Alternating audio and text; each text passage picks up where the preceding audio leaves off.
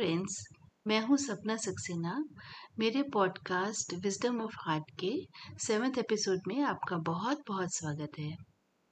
इस एपिसोड में मैंने सब्जेक्ट रखा है are you a control freak मतलब क्या आप ये बिलीव करते हैं कि आप लोगों को जितना अच्छी तरह से कंट्रोल कर पाएँगे, आप उतने ही अच्छे एडमिनिस्ट्रेटर होंगे? या आप ऐसा सोचते हैं कि जियो और जीनो दो। ठीक कहा ना मैंने। लेकिन आप तो ये कहेंगे कि मैनेजर को तो कंट्रोल करना ही पड़ता है। आखिर टारगेट जो अचीव करना है। पर एक बार गहराई से सोचिए, आप किसको कंट्रोल कर रहे हैं? आप टास्क को कंट्रोल कर रहे हैं या लोगों को कंट्रोल कर रहे हैं? आजकल क्या है कि काफ़ी सारे ऑर्गेनाइजेशंस में इंक्रीज टेक्नोलॉजी के यूज़ की वजह से जो इन्फॉर्मेशन को ओवरफ्लो हो रहा है उसकी वजह से मैनेजमेंट के बेसिक प्रिंसिपल्स ही ख़त्म होते जा रहे हैं। ये कैसे हो रहा है, ये मैं आपको बताती हूँ। ये तो आप सभी जानते हैं कि मैनेजमेंट के चार लेडर्स होते हैं। पहला टॉप लेडर जहाँ पर कंपनी के विजन कंपनी की फिलॉसफी डिसाइड होती है और लॉन्ग टर्म में कंपनी को कहाँ पहुँचना है, ये डिसाइड होता है। इसके लिए क्या क्या रिसोर्सेज की आवश्यकता होगी, ये देखा जाता है। इसके बाद का जो लेडर होता है सेकेंड लेडर उसमें प्लानिंग की जाती है स्ट्रेटेजी बनाई जाती है टारगेट सेट किए जाते हैं पॉलिसी बनाई जाती है। और इसको थर्ड लेडर को कम्युनिकेट किया जाता है, उनके साथ कोऑर्डिनेट किया जाता है। जो तीसरा लेडर होता है, वो प्लानिंग को स्ट्रेटेजी के हिसाब से इम्प्लीमेंट करता है और एग्जीक्यूट करता है। जो चौथा लेडर होता है, वो ग्राउंड लेवल पर एक्शंस लेता है, ताकि टारगेट्स अचीव हो पाए। सिंपल तो ये होता है मैनेजमेंट के चार लेडर्स का अपना अपना रोल। लेकिन आजकल क्या होता है इंफॉर्मेशन के ओवरफ्लो की वजह से सारे रोल्स आपस में मिक्स हो जाते हैं और रिस्पॉन्सिबिलिटी और अकाउंटेबिलिटी बेचारी कोने में पड़ी हुई मिलती है। क्योंकि मैंने ऑटोमोबाइल वर्ल्ड में काफ़ी समय काम किया है तो वहाँ का एक एग्ज़ाम्पल देकर मैं आप लोगों को और क्लियर करना चाहूँगी कि मैं कहना क्या चाह रही हूँ।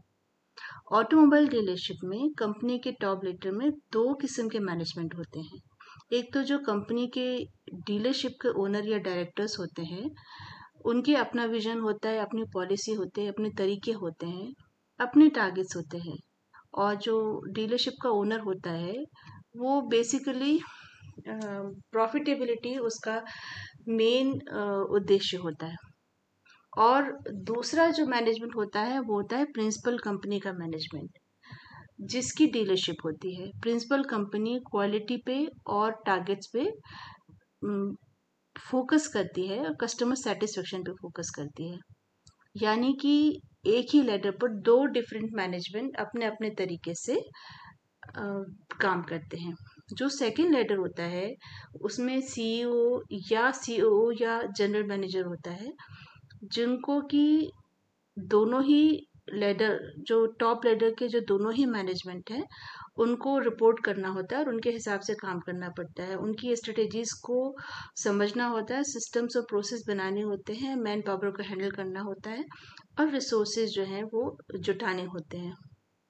जो थर्ड लेटर होता है, जो मैनेजर्स का लेटर होता है, उनका काम होता है जो भी टारगेट सेट किए हैं, उनको अचीव करना है और जो सिस्टम्स बनाए गए हैं या प्रोसेस बनाए गए हैं, उनको फॉलो करना है और कस्टमर सेटिस्फेक्शन वगैरह अचीव करना है।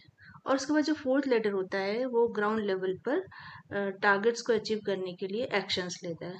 तो सिंपल इसी तरह से जो कि बेसिक मैनेजमेंट के रूल्स होते हैं, उस हिसाब से ऑटोमोबाइल इंडस्ट्री में भी काम किया जाता है।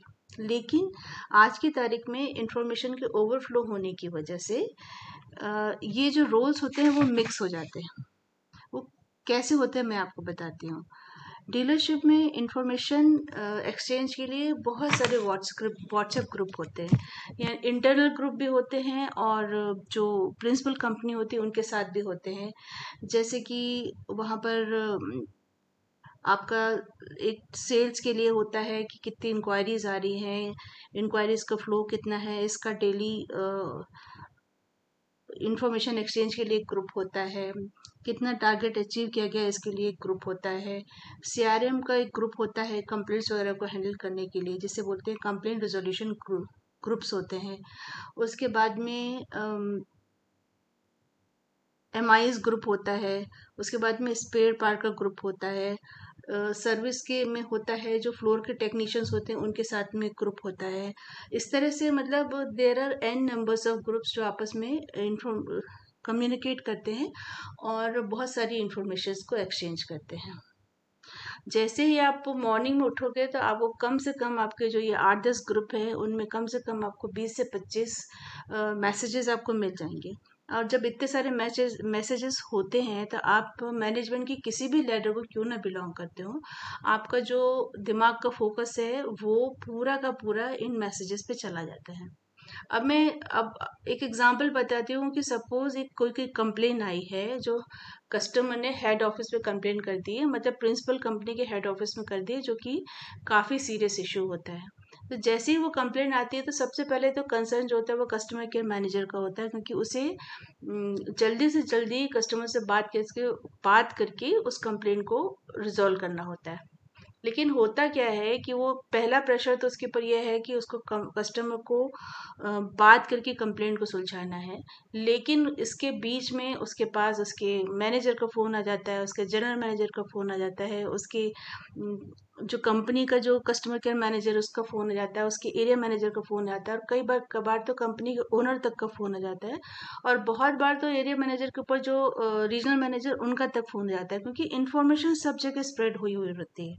तो वो कंप्लेंट पर काम करने के लिए जो उसका फोकस उस समय ये होना चाहिए कि इमीजिएटली वो कस्टमर को कांटेक्ट करके उसका स्टेटस लेके उसको सॉल्व कर पाए वो सब छोड़ के उसको पूरा पूरा पूरा पूरा ध्यान इस बात पे देना होता है कि किस तरह से वो अपने जो सारा जो लेडर में जो उसको आठ दस लोग उससे लगातार क्वेश्चनिंग कर रहे हैं, उनको सेटिस्फाई कर पाए, जो कि बहुत ही चैलेंजिंग होता है, क्योंकि वो खुद ही अपडेट नहीं होता है कि ये कंप्लेंट जनरेट क्यों हो गई और उसको कोई सांस लेने का मौका भी नहीं देता है। तो ये जो मैं कहना चाह रही हूँ कि ये जो एक ग्राउंड लेवल पे एक प्रॉब्लम सिचुएशन क्रिएट हुई है जिसपे कि सिर्फ़ एक सीआरएम को और ज़्यादा से ज़्यादा उसके मैनेजर को इन्वॉल्व होना चाहिए, क्योंकि इन्फॉर्मेशन इतने लेवल पे पहुँच चुकी है तो लोग जो जनरल मैनेजर है, उसका काम ये है कि उसको ये देखना है कि मेरे सिस्टम और प्रोसेस में फ्लॉ कहाँ है।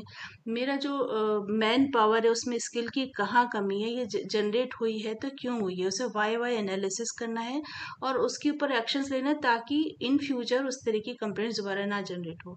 लेकिन उस चीज़ पे फोकस करने के बजाय वो जो मैनेजर है, वो पूरी तरह से वो इसी कंप्लेन में इन्वॉल्व हो जाता है।